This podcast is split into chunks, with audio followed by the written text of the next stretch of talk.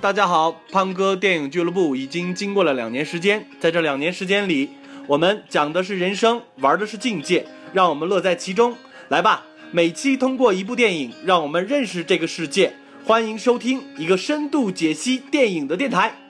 那么，呃，我们刚才说了这个有关于这个电影的历史背景、美学意义等等等等，我就想一个问题，因为今天来了我们疯子老兵，这个也是摄影摄影师、摄影家，我就想呃请教一下他，你觉得这他今天这个电影当中，在摄影、在构图、在色彩这个方面？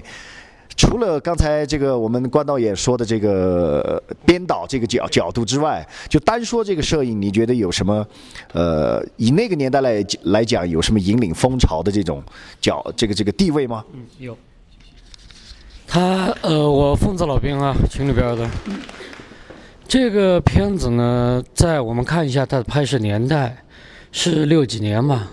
六五年，在胶片的发展史上的时候呢，在六十年代，它有一个分水岭，就是我们叫的鲁化银这个颗粒，它微粒技术就发展的特别好了。那一段时间，就真的起到一个台阶的作用。所以在这个阶段以前的片子，彩色片子，它那个色彩呢，它是不不正的。在这个阶段以后呢，它色彩就进入了真正的这个呃我们说的饱和色彩的年代，在胶片上。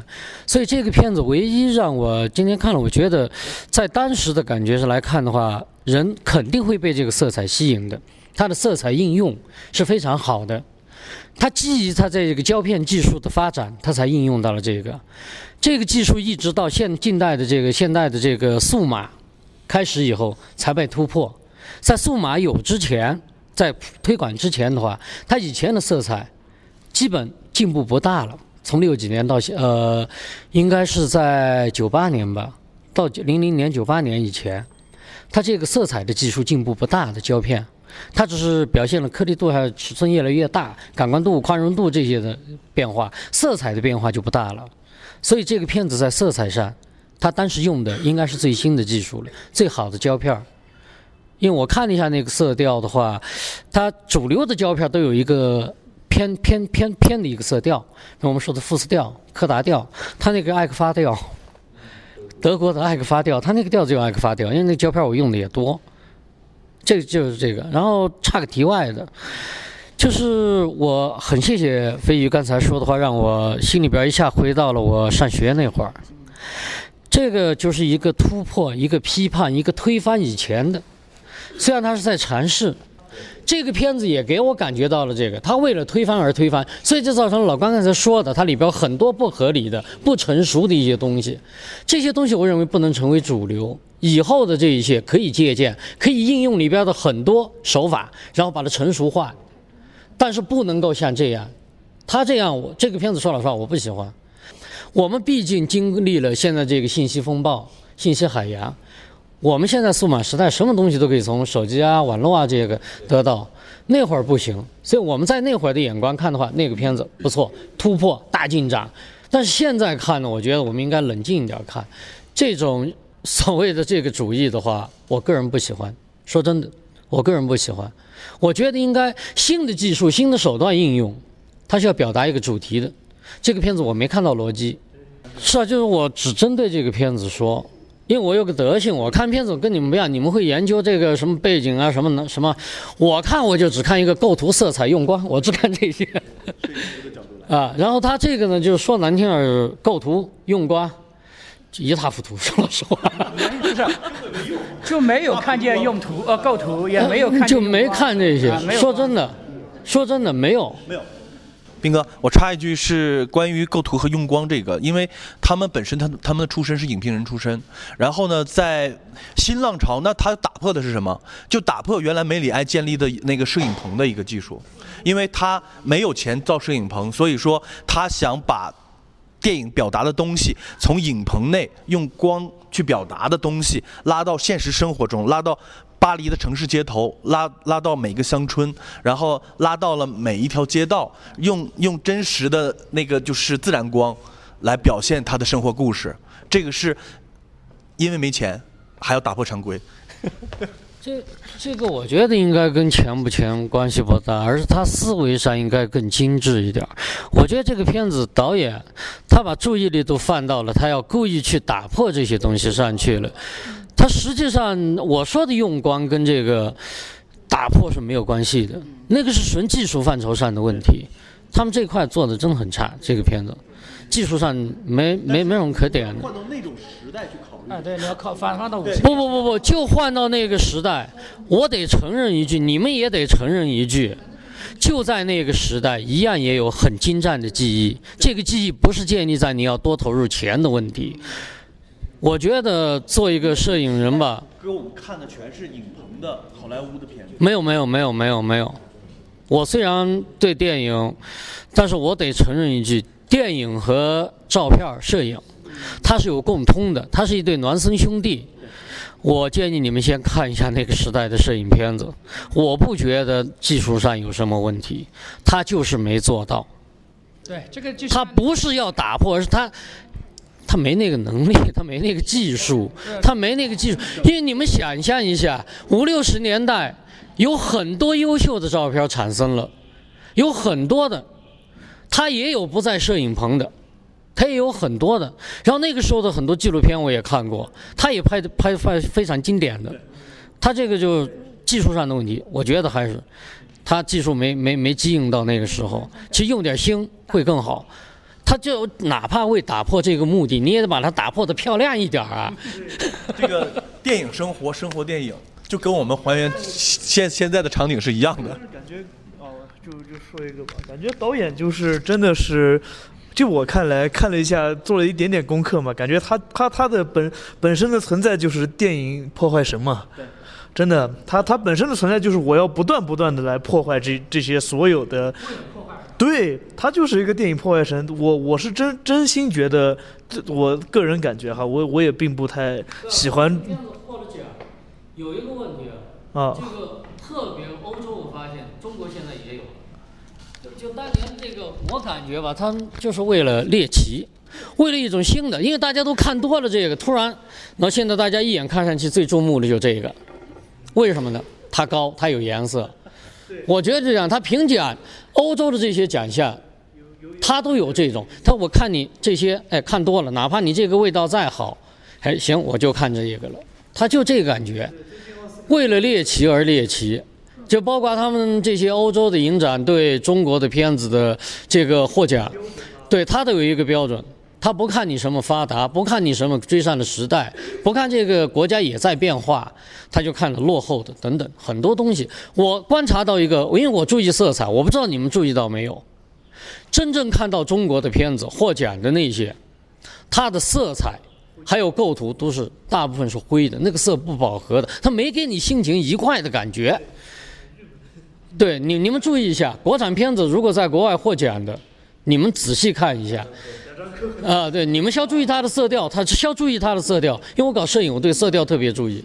我就看了那色调，我不舒服。说实话，它不是我真正看到的这个这块土地，这个国家，这个国家有很多不好的，可以有很多好的，但是你让我评得到奖的回来的，我看到都是这个这种让人感觉不舒服的这个色调。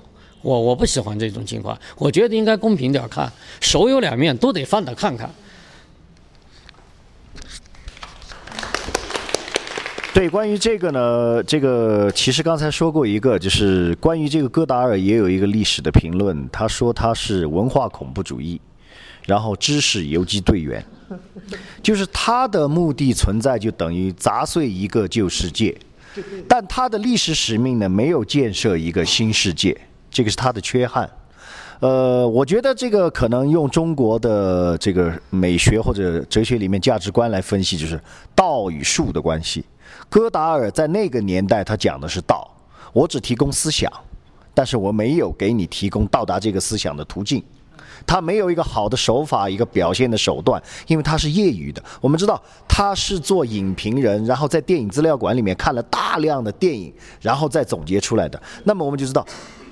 他不是科班的，他没有否没有手段，没有方法，没有路径，但是他有想法。所以今天这个电影可能很大一个点就是在这个地方，我们会被他的这些其实不甚高明、不甚完美，甚至是本身就带着毛病的这些剪辑、摄影、叙事的方法引偏了。但是他在那个年代，我们如果去还原到一九六几年，我们刚才先说历史背景，就在于所谓我理解他说，戈达尔的电影是反电影，其实反的是好莱坞电影。以好莱坞为主的主流价值观就是我们把一个事情讲的美轮美，讲的呃，对我们把一个事情讲的滴水不漏，把一个画面做的呃美轮美奂。我先把你这个打倒，那我的历史使命完成，后面再有新的那些荒诞戏也好，呃后现代也好，解构主义也好等等，用这些方法，它只是起到了一个领军者的作用。我的理解，他的这个片子可能是这个样子。对对对对对。欧洲好像有两个拉小提琴的特别有名，一个叫帕格尼尼，一个叫穆勒还是穆特是吧？穆特。那么当时有有一个更大的音乐音乐人呢，就是对他两个进行了一个总结，说帕格尼尼呢是心到手不到，相当于他的想法是有了，但他的技术还到不了，所以呢，他拉小提琴，比如同样的那个《流浪者之歌》。那么他拉出来是一个味道，然后他说那个穆穆穆特是吧？穆勒，因为音乐这块我不是很熟，我是大概有个印象。那么那个人说这个这个人呢是手到心不到，相当于他的记忆是很牛逼了，他的记忆是很很牛逼，但是他的心里边没有那个爱，就是没有对这个歌的理解，就是毕竟他还年轻，估计是这样。那么就像我们有时候听到这个，呃，这个成龙和这个金喜善唱的一首歌，就是我我我。是是神话是吧？金喜善和成龙绝对没没有那个谁那个孙楠孙楠和韩红专业，但是正好呃这个时候我们听到的是什么最好听呢？是成龙的那个版好听，成龙和金喜善那个版好听。为什么？因为他们心到了，虽虽然他们心到手不到，但最重要的是心到了，是吧？那么呃惊喜呃这那个这个谁呃。韩红他们唱的呢是手到了心不到，他们就是在玩他们的那个技术，标音是吧？我就是玩嗓子，我给你听。那么这个时候，那个音乐家对穆勒和帕格尼尼他们两个做一个评价是这句话是这样说的：一个是手到心不到，一个是心到手不到。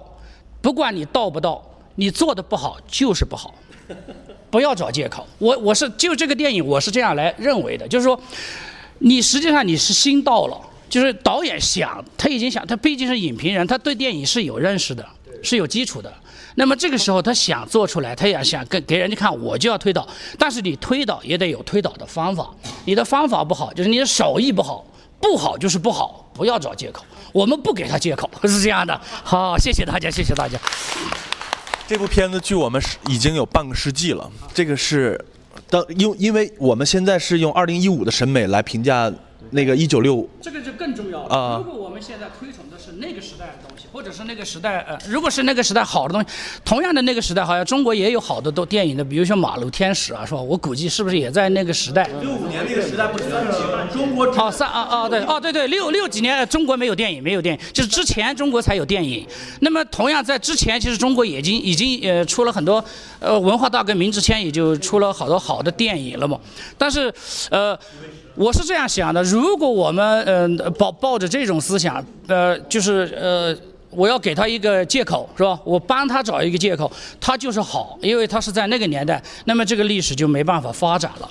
我的觉，我觉得这个人类社会是一个发展的社会，呃，我们不要觉得，呃。他不好，是因为他在那个时代。同样的，我们实际上我们想一下，那个百百家讲坛有一个呃有一个讲，他说孔子现在呢是春秋时代，他死了以后呢就不属于春秋时代了，他属于千秋万代。那么他最后呢总结的那句话呢，呃他是这样说的：那么孔子从此以后呢又不不会不会再有孔子了，为什么呢？因为没有了那个伟大的时代。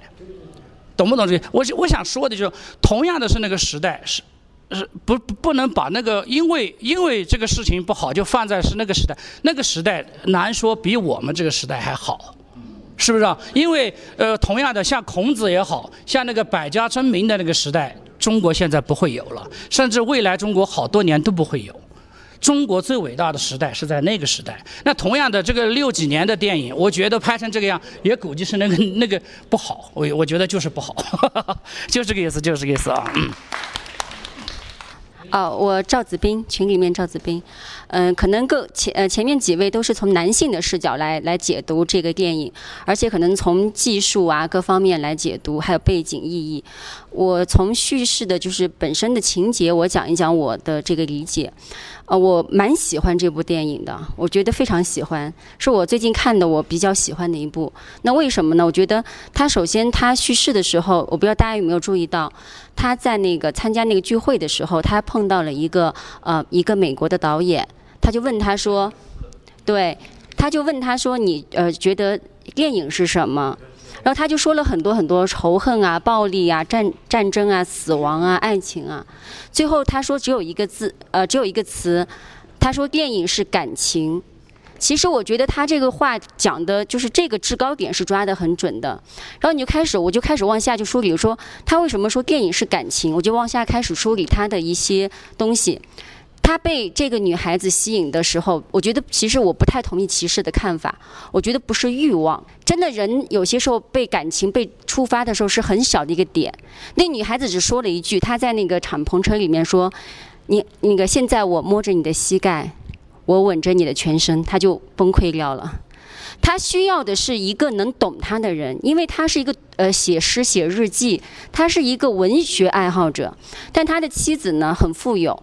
然后他去的那些这个社交场所都是女人都是半裸着的，然后他不爱那些东西，他突然被一个，呃长得又青春美貌，特别是懂他的人，用那种语言去刺激的时候，我觉得跟跟欲望没有关系，嗯，所以你说你你。对你很难去理解，说为什么一个很帅的帅哥说跟一个丑女在一块儿，就是我们拿现在的生活感情来看，其实我们完全不不知道，很多时候那个人抓你的点就是抓住你的内心了，他不一定长得很漂亮，他一定抓住你的内心。好，然后我们开始往后来看，这个这个女孩子的这个衣着，我觉得就跟她的她被这个女孩子吸引的这个过程是一样的。最先开始她穿的一套粉红色的裙子，其实那时候这个女孩子还在惆怅。他又觉得这个不爱他，他爱的更多一些。那到后面开始的时候，他们开始逃亡的时候，他开始穿一条那个条纹的橘色的，对，也是，但是是橘色，有红白相间的。那时候他们俩的感情还还不是特别能够走到一起。最后他穿那条红色裙子的时候，他真的为他疯狂了，他愿意为他做所有的一个事情。我印象最深的是他们在树林里面。他们反复在唱一首，呃，在在在在在讲两个事情，一个是生命线，一个是臀线。对呀、我们都会在这种就是说这种里面去纠结，但是你在面对爱情的时候，你完全纠结不了。然后还有一个镜呃镜头，不知道大家有没有注意得到，就是他呃最后去救他的时候，那条裙子留下来了，红色的裙子留下来了。逃离的时候，我们也不知道为什么，那他穿着什么走的？他为什么要留下那条红色的裙子？而且最有意思的是，那个黑帮去找到他的时候，是拿那条红色的裙子捂着他的头去浇水，他差点因此而死。对，死在那个地方了。但他真的一直心里面是爱着那个女呃这个这个女人的。那我觉得到后面他的感情叙事，我觉得非常的饱满。那到后面就是。他为什么？呃，像我们现以现在的眼光来看，当时我也不太理解，就是为什么他那么爱这个女的，就算这个女女女的背叛了他，按照我们现在的这个表演手法，得好像得很纠结的内心戏，得看对方得看着干嘛干嘛。他一上岛以后，看见他们啪啪啪两枪，这女的就死掉了。最后实际上也很简短，就说这个你原谅我。他说现在已经很晚。是因为他在码头的时候遇到那个那个那个男的，记不记得大家？就是那个男的，他反复在这对疯子，反复在在讲在讲爱情是什么，感情是什么。他可能也是因为因此而受了刺激。哎呀，所以我不知道，就是可能各位男性的视角可能不太一样。我觉得我是很喜欢他的这种，就是对于感情的表达方式，就看似很很就是很简单、很不丰满的东西，但其实上你回过头来。嗯、再去想的时候，我觉得是非常的丰满的，而且它会真的会触动到你的内心，你呃会真的会理解为什么两个人可以吸引在一起，会因此而疯狂。嗯，谢谢大家，我讲的有点多了。稍稍说说一句，就是刚才说的这个欲望，并不是说并并不是说这个呃性欲，呃，我我说的欲望只不过是一个男人对所有的他对我刚刚也说了，对对青春、对对梦想或者对自我的一种欲望，这种欲望其实。对，就是燃燃烧了他很多很很很多他现有的生活，他都把它当做柴火把它烧了，然后去追求一个女生。我说我说的是这个欲望，而不是说只是单纯的对肉体的一种欲望。呃，更正一下这个。啊，我是 Mavis。刚才子斌他从一个爱情故事的角度来阐述了一个为爱疯狂的故事，然后我想接着说一下我看到的这个。这个影片导演他想表达的是什么？我觉得导演他想表达的就是无意义，就是孤独。您看到电影里面两个主角，他们有很多无意义的对话，但是我们知道，你听一个人说话，不是听他说了什么，而是要听他没有说什么。特别是在影片当中，啊，导演很少会把自己的。想法或者说是什么想要表达的东西，很明确的通过台词这些东西表现出来，那样的话会显得非常的 low。但是他在里面也有一些线索，比如说他多次说到无聊、无意义、无啊没所谓之类的。我们看到整个故事，他讲的是一个逃亡的故事，但是我们我们并不觉得很紧张、很刺激。为什么呢？因为他把，因为他通过，呃，色彩，通过构图，通过音乐，把这个故事讲得非常的平缓。它的构图是很平衡的，很对称的。在很多画面当中，我们可以看到有一个物体或者是一个人，就站在那个画面的正中间。这样看，好像似乎跟那个什么黄黄金分割这些是。呃，是相当于打破的，但是呢，又又让你觉得有一种很和谐的感觉。再说到这个色彩，我觉得里面运用了很多的法国元素，就是呃，特别是在海边有蓝色，然后有红色、有白色的衣服，呃，反在很多场景里面都会出现法国的元素。然后再呃，然后再接着说到我刚才说到的，我为什么觉得这个这个影片？导演他要表达的是无意义呢，因为呃新浪潮它产生的背景，在之前出现的思潮是存在主义。存在主义它最主要的就是存在先于本质，就是说你生活首先活着是一种状态，然后呃生活的意义是人们赋予的。所以嗯，我就在想，那他们要表达的这个呃这两个人的生活似乎是很疯狂的。但是他们也是义无反顾，他们是在寻找生活的意义吗？最后有没有找到？这些每个人有自己的理解，有自己的看法。呃，还有就是在影片当中充斥着大量的无意义的对话语言，这些我想在现实生活当中，我们每天也会说很多无意义的语言，把这些话语拿走拿开，对我们的生活都没有影响。然后，嗯，可能我想的比较比较浅显吧，我就讲这么一点。呃，大家好，我叫王清波，我嗯，清波都是三点水清波，就是就是，我觉得它也就是一部存在主义的作品，整个的无论是手法也好，很很散碎，就是然后呢，它整个的内容更就是一个存在主义的一个，甚至就是还有就是像。嗯，想想到哪儿干哪儿那种，就是，但是呢，嗯，从从历史意义上来说呢，我还是比较，嗯，赞同，就是也比较尊崇他的这种历史意义，就是说，他在这个从无到有的这个过程，就是我们现在来看他是很糙的，技术含量啊各方面，但是他有思想，有有他的一些想法在里面，他推动了我们后面的这种电影，嗯，发展的历史。这一点是值得肯定的，就是我喜欢就是辩证的看，但是，呃，我要批判的一点是两个方面，嗯，一个就呃就是刚才各位老师都讲了，就是他的这种手法，就是既然大家出来玩票，你就玩的好看一点，不要看太业余。然后另外一个就是什么呢？我觉得暴发户气息比较浓，有有两个方面也是，色彩就是。就像大家都平常都都穿都穿黑白的衣裳，突然有彩色衣裳，就红绿配了各种配就来了。也也不讲究。然后第二个就是他要承载的东西太多了，这是所有的新就是刚拍电影的导演很容易犯的，就是像我们以前呃在学校玩一些小小片子也，恨不得要把这个世界所有想法都承载进去。其实做做一个艺术作品，这是很致命的东西，就是你要想把在一件作品里面表达太多太多东西，这这反而就是让整个东西显得让人看难受，也不能说你错了呗，就是就是这样。呃，然后比较饿了，我就长话短说，谢谢大家。然后今天很 开心见到大家。我再补充一点点啊，就是说一个大师或者一个电影现象对后代会怎么影响呢？在一九六五年拍了这个之后，一九六八年好莱坞拍了《班尼与克莱格》，这是真实世界改编的，就是《雌雄大盗》。呃，也是受了这个启发，但是他是用的是好莱坞的方式，也是已经纳入了新好莱坞的那个拍摄手法里面。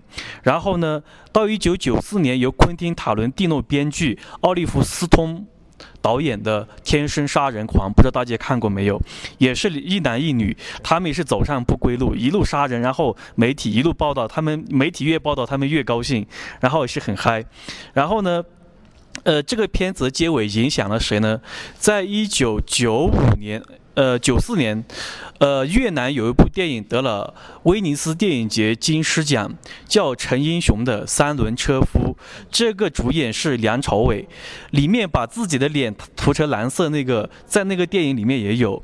然后在二零一一年，日本的原子温导演拍了日本二幺幺哦三幺幺地震之后的一个片子叫《庸才》。这这个片子的最后，那个那那里面的那个小男生也是把自己的脸涂蓝掉了。这些都是有渊源的。就是说，一个开天辟地的一一一个大师，你你树立了一一个榜样或者一一一种感觉，有有有些人感受到这种感觉，会会在拍自己电影的时候会运用进去，有些人可能也就看过也就忘了。所以经典作用就是可能喜欢人会看到不同的东西，不喜欢人可能就看过就忘了，可能就这样子。太棒了，嗯，呃，我我也说一下哈，因为。现在如果要是讲戈达尔的片子，他的所有片子调调都差不多，都一样。其实看的人可能都是很晦涩难懂的，但是它的意义是在哪儿？为什么我们今天选这部片子？因为他是唯一一个一直在他同时代坚守着这个新浪潮的人，包括对。对，包括那个夏洛尔和那个呃那个托里弗，他们中途其实也背离了他们之前制定的一些东西。只有他在现在这个年纪依然在在践行他的东西。对，而且呢，怎么说呢？就是如果以我们现在的审美看，那个那个时候是很粗糙的。OK，这个是没问题的，我们都承认这个问题。呃，但是有一点呢，如果要是没有当时的那一波人。那可能我们就看不到像几五十年后半个世纪之后的我们聂隐娘的一个唯美的一个画面一个叙事的手法，啊，我们也看不到了贾樟柯的一个那个新批批判现实主义对，对小小武山河故人什么任逍遥这些这些这这些故事，我们都看不到了这些故事。但是按照整个客观规律，如果要不是法国这波人发明的呢，那我相信也有。一波人会出来反对好莱坞的，他总要发明的。可是他们就是站到了时代的先锋，他就是扛大旗的那个人，他就是已经写进了历史，他就是伟大的意义，就是他改变了我们以前墨守成规的一个东西。这是我要说的一个事儿。对。而且在六十年代，再再加一句话，因为说开了，六十年代其实大家去看一下六十年代历史，呃，是一个等于是一个文艺复兴的年一个年代。今天我们听的摇滚乐，实际上也是那个年代产生的。你看，很多人听鲍勃迪伦的歌，说哦，鲍勃迪伦是民谣大师，很多人说啊，他的嗓嗓子像破锣一样，啊，他的歌词就写的像小小孩子说话一样。说，那问题他是大师，为什么呢？在此之前是没人这么唱歌的，一把破吉他上上去，而且唱自己的生活，就是说，哦，今天我要为劳苦大众唱歌，就是说很辛苦。他这个就唱出来了。然后你看披头士从那个英国出来，然后也是前无古人的，然后那那个电吉他、电贝斯，谁用过这些东西啊？插上电之后，完全那个听音乐的感觉不一样了。以前都是那些包括各种各样乐器都是没没没有没没不呃不插电的，突然间电吉他一出现，世界世界音乐史就改变了。所以那那是一个。呃，文化爆炸年代，在每个领域，包括像绘画，像安迪沃霍尔那种，那那那个走走得更远。安迪沃霍尔搞了很多波普艺术，安迪沃霍尔还拍过电影。大家知道拍拍了一个什么电影吗？全世界最长的电影，拍一个人睡觉，我就摆着拍，呃，然后就。这个人睡下去怎么醒了？十多个小时不动，然后他就放在他的美术馆里面，他就觉得说，你们所有这些凡人是从来没注意过自己的时间是怎么流逝的。我今天拍给你们看，今天谁继承了这这种风格呢？我们台湾的蔡明亮导演，蔡明亮导演的电影是非常非常慢的，是基本上百分之九十。八的人是接受不了的，他拍他拍了很多慢走的系列，他就他就是我要把时间放大给你们看。他拍那个李康生，就在香港、在日本、在法国走路，像蜗牛一样走，可能脚这这这这样这样抬起来，呃，走十米，他拍了半个小时，他就是他就是这样搞。所以电影是有很多种的。嗯，大家好，我是伟子，然后那个今天看这电影。就是说一下我自己的感受嘛，从开头到结尾就两个字，基本上形容了。我不知道我看懂没看懂啊，我自己的感受就两个字，就是极端。所有的构图，包括那个色彩，还有什么，所有的讲述一故事，就是包括主人公这些所作所为，也是，嗯，比较极端的。但是从骨子里边就是反映的，就是还是法国人的那种感受，法国人里边自带的这种。类似浪漫主义，或者说很极端的做什么事情也是，就是看里边，里边很多包袱啊，我觉得是像是包袱一样的。虽然是一个片段一个片段截起来的，但是整个主线也比较清楚。最开始的时候是。从一个家庭的平凡生活，就是什么都没有，没有生活激情，然后遇到一个姑娘，然后就开始变得有激情了，就是从无到有的一个过程。然后有了这个激情之后，中间又出现了那么多事情之后，最后又回归到一个最后的一个画面，就是面对大海的时候回归平静，所以变成了一个从有到无的这么一个情况。中间的很多色彩，觉得也是为后来这些电影吧，可能是带来很多不一样。包括我可能看港片看的多一些，就是枪战片那会儿，包括吴宇森电。定了这个香港这个。几个枪战片的一个奠基人吧，算是。然后里边运用很多色彩啊，包括那些夸张的这种爆血浆的这种这种这种画面感，我觉得都是可能在这边有一定的影响。呃，然后里边那些包袱就是给我带来的感觉，就像有点像东北二人转那种感觉。然后这个一上台自己摔一跟头说，哎，谁推我？